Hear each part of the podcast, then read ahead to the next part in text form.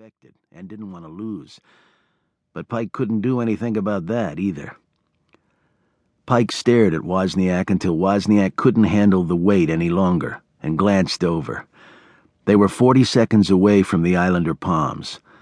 Oh, for Christ's sake, what? It isn't too late, Woz. Wozniak's eyes went back to the street, and his face tightened. I'm telling you, Joe, back off with this. I'm not going to talk about it anymore. I meant what I said. Wozniak wet his lips. You've got Paulette and Evelyn to think about. Wozniak's wife and daughter.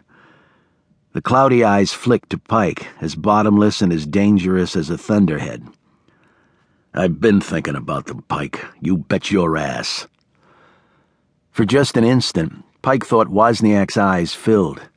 Then Wozniak gave a shudder as if he were shaking out his feelings, and pointed. There it is.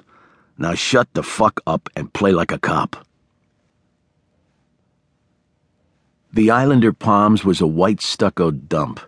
Two stories of frayed carpets, stained beds, and neon palms that looked tacky even in Los Angeles, all of it shaped into an L around a narrow parking lot.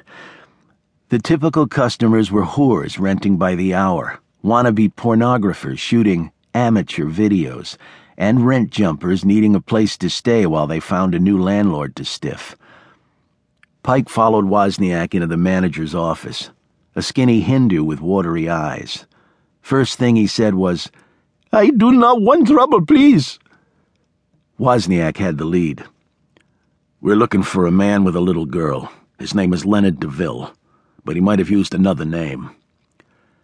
The Hindu didn't know the name or about a little girl, but he told them that a man matching the description Woz provided could be found on the second floor in the third room from the top of the L. Pike said, You want me to call it in? Wozniak went out the door and up the stairs without answering. Pike thought then that he should go back to the car and call, but you don't let your partner go up alone. Pike followed. They found the third door, listened, but heard nothing. The drapes were pulled. Standing on the exposed balcony, Pike felt as if they were being watched. Wozniak took the knob side of the door, Pike the hinges. Wozniak rapped on the door, identifying himself as a Los Angeles police officer. Everything about Joe made him want to be the first one inside, but they had settled that two years ago. Wozniak drove, Wozniak went in first. Wozniak called how they made the play.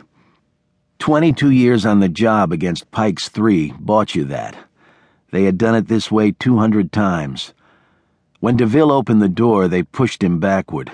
Wozniak going first and pushing hard. DeVille said, Hey, what is this? Like he'd never been rousted before. The room was tattered and cheesy, with a closet and bath off the rear. A rumpled double bed rested against the wall like some kind of ugly altar, its dark red bedspread stained and threadbare, one of the stains looking like Mickey Mouse. The room's only other piece of furniture was a cheap dresser edged with cigarette burns and notches cut by a sharp knife. Wozniak held DeVille as Pike cleared the bathroom and the closet, looking for Ramona. She's not here.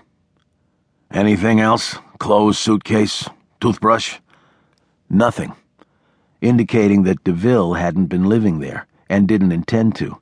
He had other uses for the room. Wozniak, who had busted DeVille twice in the past, said, Where is she, Lenny? Who? Hey, I don't do that anymore. Come on, officer. Where's the camera? DeVille spread his hands, flashing a nervous smile. I got no camera. I'm telling you, I'm off that. Leonard DeVille was five eight, with a fleshy body, dyed blonde hair, and skin like a pineapple. The hair was slicked straight back and held with a rubber band. Pike knew that DeVille was lying, but waited to see how Woz would play it. Even with only three years on the job, Pike knew that pedophiles were always pedophiles. You could bust them, treat them, counsel them, whatever but when you released them back into the world, they were still child molesters, and it was only a matter of time. Wozniak hooked a hand under the foot of the bed and heaved the bed over.